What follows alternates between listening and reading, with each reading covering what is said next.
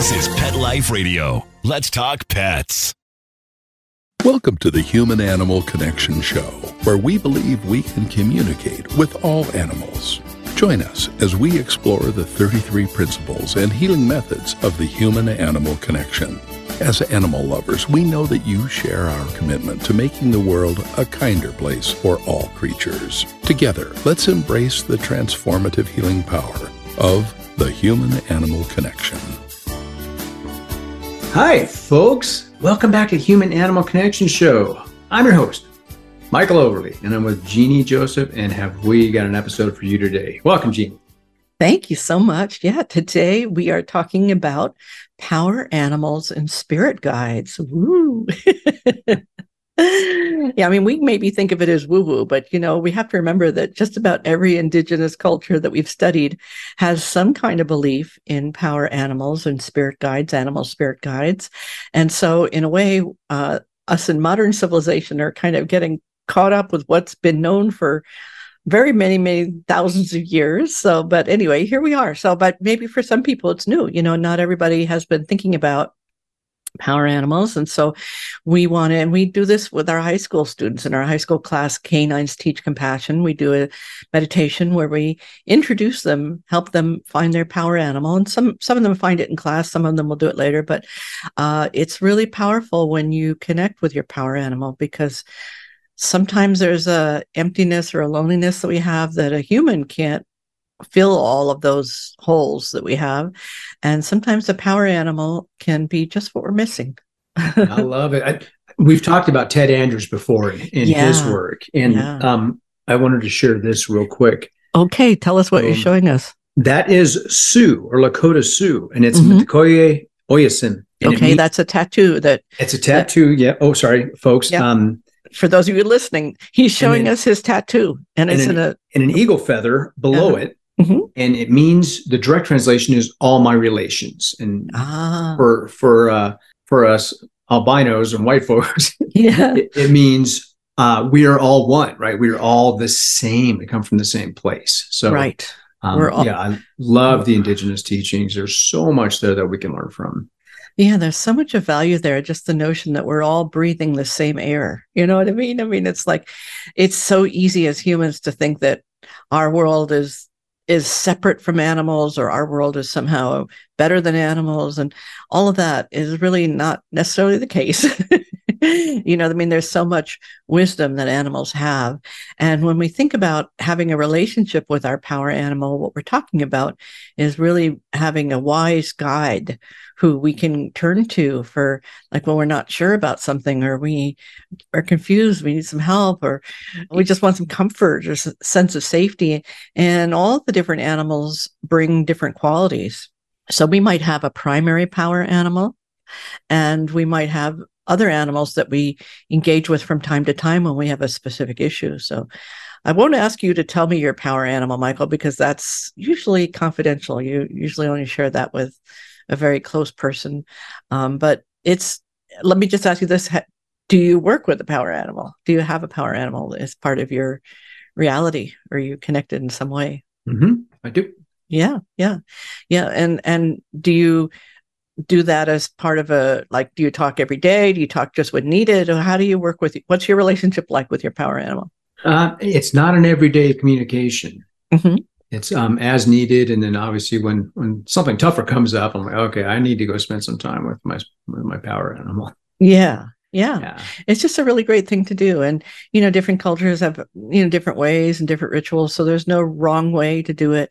But just by recognizing that you have a power animal, maybe more, maybe you have a group, and certainly others that you visit from time to time, because each one of them brings wisdom. And I encourage people to read the different books that people have written, so many books on the meaning of power animals. But I also encourage you to just use that as kind of like a place to start, not necessarily assume that what the book says is the way it is you know that you might find that an animal that doesn't say in the book oh this animal brings this attribute doesn't mean that that isn't what that animal is bringing to you so it's just a place to kind of get your thoughts going your your awareness but not to turn it into bibles so i think that's important for people is that it it what everybody else I'll just pick an animal, you know, like let's say what everybody else says an elephant is all about may not be what that elephant is in your life for. So uh, just we have to have that willingness to sort of take other people's experiences and knowledge as as a place to start, but go for our own truth and wisdom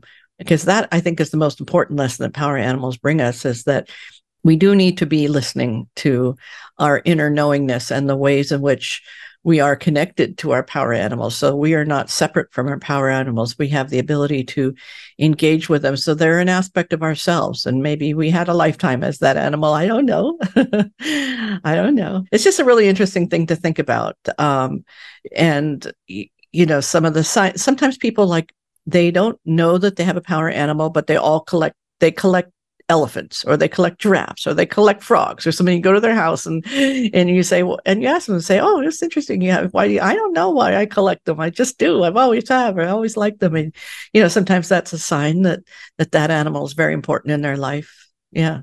Do you have more than one that you regularly work with or, or? Mm-hmm. i have mm-hmm. three. Okay. That's great. You don't have to say who they are but it, do you want to tell us a little bit about how they help you or? Yeah. Yeah. Yeah. Well i have i have speed uh-huh. I have protection uh-huh. and I have flight. Nice. Yeah. You know, really good because sometimes we absolutely need to have a sense of flight. You know, we need to get out of situations that aren't good for us or or get perspective from flight. So um, uh, power animals that are masters at flight can be really good at giving us that sense of, hey, you're not stuck here. Just because you're here standing on two feet doesn't mean this is the only place you have to stand or or the, the only way you have to view the world because the way a bird sees the world is very different from the way an ant sees the world. And there's nothing against ants. It's just that these are different. Uh, there's a German word for it called Umwelt and it's basically means your perspective. So the perspective of a giraffe is different from the perspective of an ant of an ant, and it doesn't mean that they don't both have valuable wisdom, but they're going to see the world differently just because their anatomy is different. So they how they experience everything, their perceptions change, and we can learn from these different animals. And sometimes we can call upon you know giraffe energy to maybe have some perspective when we're too close to a situation or we're not seeing a wider view. You know, we can't understand why another person is thinking or feeling or behaving the way they are. We can ask a giraffe to look at the situation for us and give us some understanding from a different vantage point.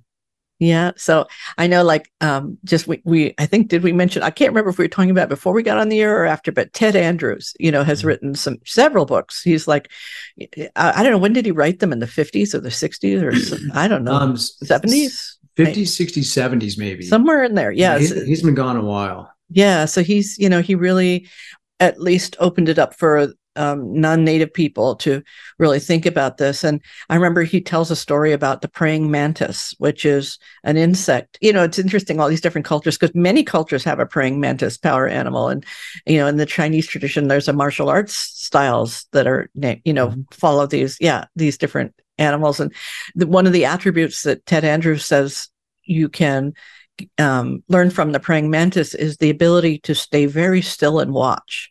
So not to pounce, not to charge, not to move fast, you know, not speed, right? Um, but to step back, wait, and then pounce. so that's you know, kind of the wisdom in that martial arts style. And that is um, working with the praying mantis power animal when you need that wisdom. And then sometimes like I, you know, just the ones I can remember, he talks about the swan as being really helpful for, for having a sense of your inner beauty and your inner power. Mm-hmm. But what he warns with the swan is that, that you can't expect other people to make you feel beautiful if you don't feel it from within. And that's just one of the wisdoms of swan. So, you know, they mate for life and they're very good if you're looking for partnership to to connect with your swan energy. But just to remember that the work is starts from within first. It's not about finding the right partner to make you feel loved. You have to feel lovable before you can love and accept love. So that's swan energy. So, you know, it's just interesting to kind of learn about some of the different power animals and what are the different things that they bring to us because each of them comes with their own uh, gifts their own perceptions, their own ways of perceiving. And sometimes we need one view and sometimes we need a different view. It just depends on, like you mentioned, speed. Sometimes you need to move faster, right? Sometimes you need momentum or energy, right? So you would want to connect with an animal who's a master at speed. yeah. as fast moving yeah. animals. Yeah. Yeah. What um what about Black Hawk? Mm-hmm, mm-hmm. What what did Black Hawk say about talking to animals? So he said that there was a time when we could all talk to animals and we could talk to the trees and the plants, and this was just as natural and normal as you and I talking together here. And he says that we forgot that generally the civilized cultures that we forgot that ability and therefore um, we stopped doing it. And it's like if you look at young children before the age of seven, let's say, many of them will talk to the trees or the flowers or the animals or the birds and the bees. And it's just normal. And then some adult goes, okay, time to stop that. You have to go to school and act normal now, you know, or whatever, you know, like it, just, they, they get, uh, um, if, if a child continues to talk to animals and trees, they somebody might tell them that's not true or whatever you know we so we get lost from that. But most young children believe that that's natural or normal to talk to animals and they hear animals and they hear fairies and flowers and trees and bees and things talking to them. And uh, be nice if we didn't restrict that if we encouraged that so that we didn't have to lose that as we got to be seven and a half and had to let all that fun stuff go. Yeah we get we get adulted right? We, we get adulted because yeah. the, the, adults forgot what they used to do right that they had this ability in this and i think of it as a superpower uh-huh. and, and i was the same way but i got it back yeah so this morning I, I, was working on a presentation that i gave earlier uh-huh. and this tiny little gnat maybe gnat yeah landed on my hand uh-huh. and i'm like okay so i set my hand down i was, I was trying to write with one hand and talking to him. He's, he's, like moving up my hand towards my arm a little bit. I'm like, buddy, uh-huh. I, am going to need that hand back in a minute. Yeah and then, and then he just just left. Yeah, great. Mm.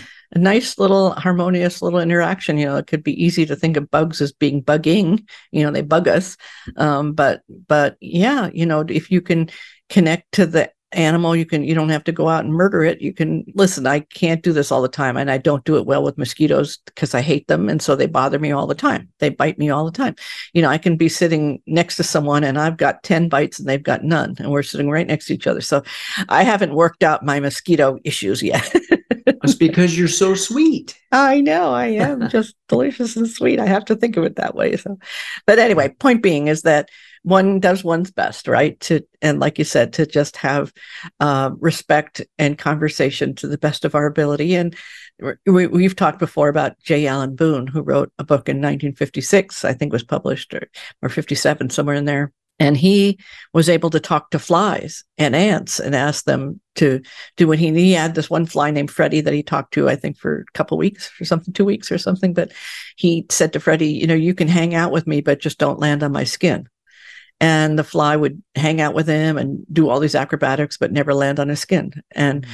what was great about that was that when j allen boone traveled the world and he went to all places africa and different places all the flies res- got the message and they never landed on his skin, even when they were landing on people standing right next to him. So that's, you know, I mean, that's like my role model. I wish I could be that way with mosquitoes and have that kind of grace. I don't, but, but every once in a while, you know, there are situations where I can master that, you know, outside and with little creatures and do what's in your, in your lane to do, you know? yeah. Yeah. I get that. Let's take a quick break here. Sure. Sure. All right. See you soon. Hey, friends, if you like what you're hearing and want to learn more, check out Dr. Joseph's book, The Human Animal Connection Deepening Relationships with Animals and Ourselves. Or visit the website, thehumananimalconnection.org, to book an online consultation. Thank you for loving animals. Now back to the show. Let's Talk Pets on PetLifeRadio.com.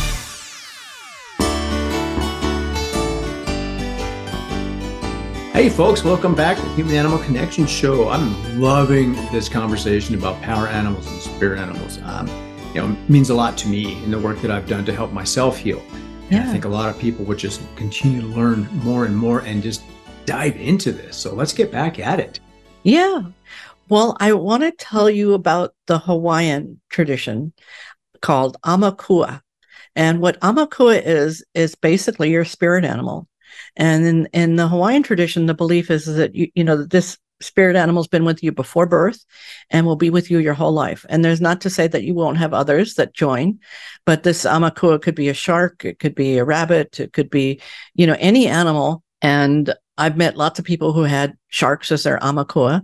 Like in, in the Native American t- traditions, you often don't tell people who your power animal is because there was also a belief that someone could try to steal your power through working, you know, through manipulating things with your power animal. But the Hawaiians are don't quite have that belief, so they don't mind telling you that their aumakua is a shark or an octopus or whatever it is, and you know all the different creatures that could be, and uh, they are very deliberate about those people who pay attention are about in communicating with their aumakua and asking them you know just even small things or small decisions you know daily daily issues connect with your aumakua and I, it's really interesting the people that i've met i've met some very gentle people who had sharks as their aumakua you know it's it's it's really interesting. There's no judgment about one animal being good and another animal being bad. They just all have different qualities that they bring to us.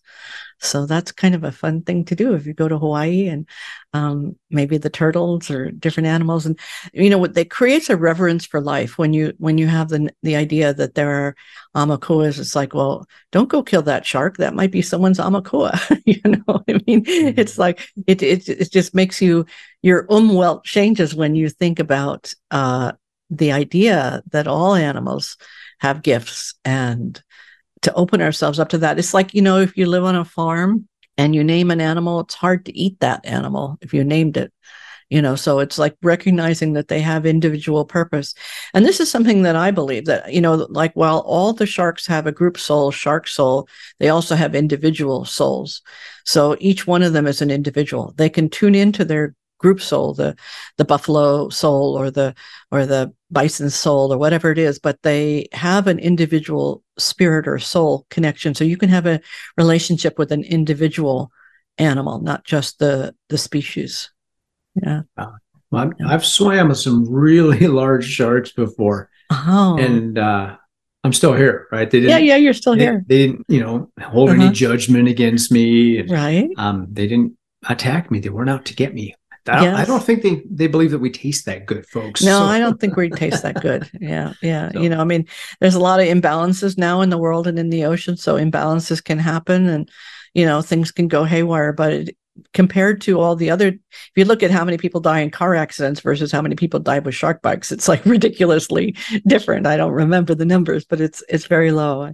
I did meet, um, there was a young girl surfer at the time. She was a young girl. She was, I think, mm, 12 or 14 i can't remember now but she did have her arm bit off by a shark and she was an expert surfer and a very peaceful person and it was an accident. It might have been something that uh, she had a piece of jewelry or something that attracted the shark. So i don't think the shark meant to bite her arm off but it did and um, she was very kind about it. I mean she didn't she wanted to go back into the ocean when she could, you know, when she healed and mm-hmm. um, became a surf. it was hard for her to surf without the two arms, but she became a surf photographer and it was a very powerful experience for her and for everyone around, you know, because it was really shocking at the time. This was when I was living in Hawaii, so I got a chance to interview her. But it's so hard to know what something like that, the true meaning of it is. But I think it reshaped the course of her life. It really did. Yeah. yeah. Well, there's I believe there's more to the stories that we don't understand. We yeah. tend to make up our own, right? Um, but who knows what what her lesson is in all of this, right? Exactly. If exactly. she hadn't had to experience this setback or trauma or whatever mm-hmm. you want to frame it as, mm-hmm. where would she be now? How would her life be different? Maybe it's right. much more fulfilling than she had been on a path originally. Exactly. You know, and you know, I'm sure that's not easy to to know at the moment but you know i i do believe that about her that her life has uh, unfolded in the way it was supposed to and yeah. also cautionary tale that you know even though many people can swim with sharks but there are these occasional situations with the oceans being out of balance and you know all kinds of things so mm-hmm. it's things do happen. I mean i think we have to recognize that animals are still animals and for them to bite is just a normal thing. You know what i mean? They bite every day. It's just that yeah. we happen to be in their path sometimes you know what i mean? It's so they're not doing mm-hmm. anything terrible to us in most cases. They're not they're not trying to hurt us but but these things can happen and do happen so the you know this is like we're as you can those of you who are watching on video will see lulu the dog behind us the dog we're fostering and we have to be careful because she has a history and we have to just be smart you can't be ignorant about these things. But anyway, one one things I wanted to tell you when I was living in Hawaii, I, I there was this woman shaman that I knew, and I'm just looking up because there's a uh, a huge hawk flying in the air.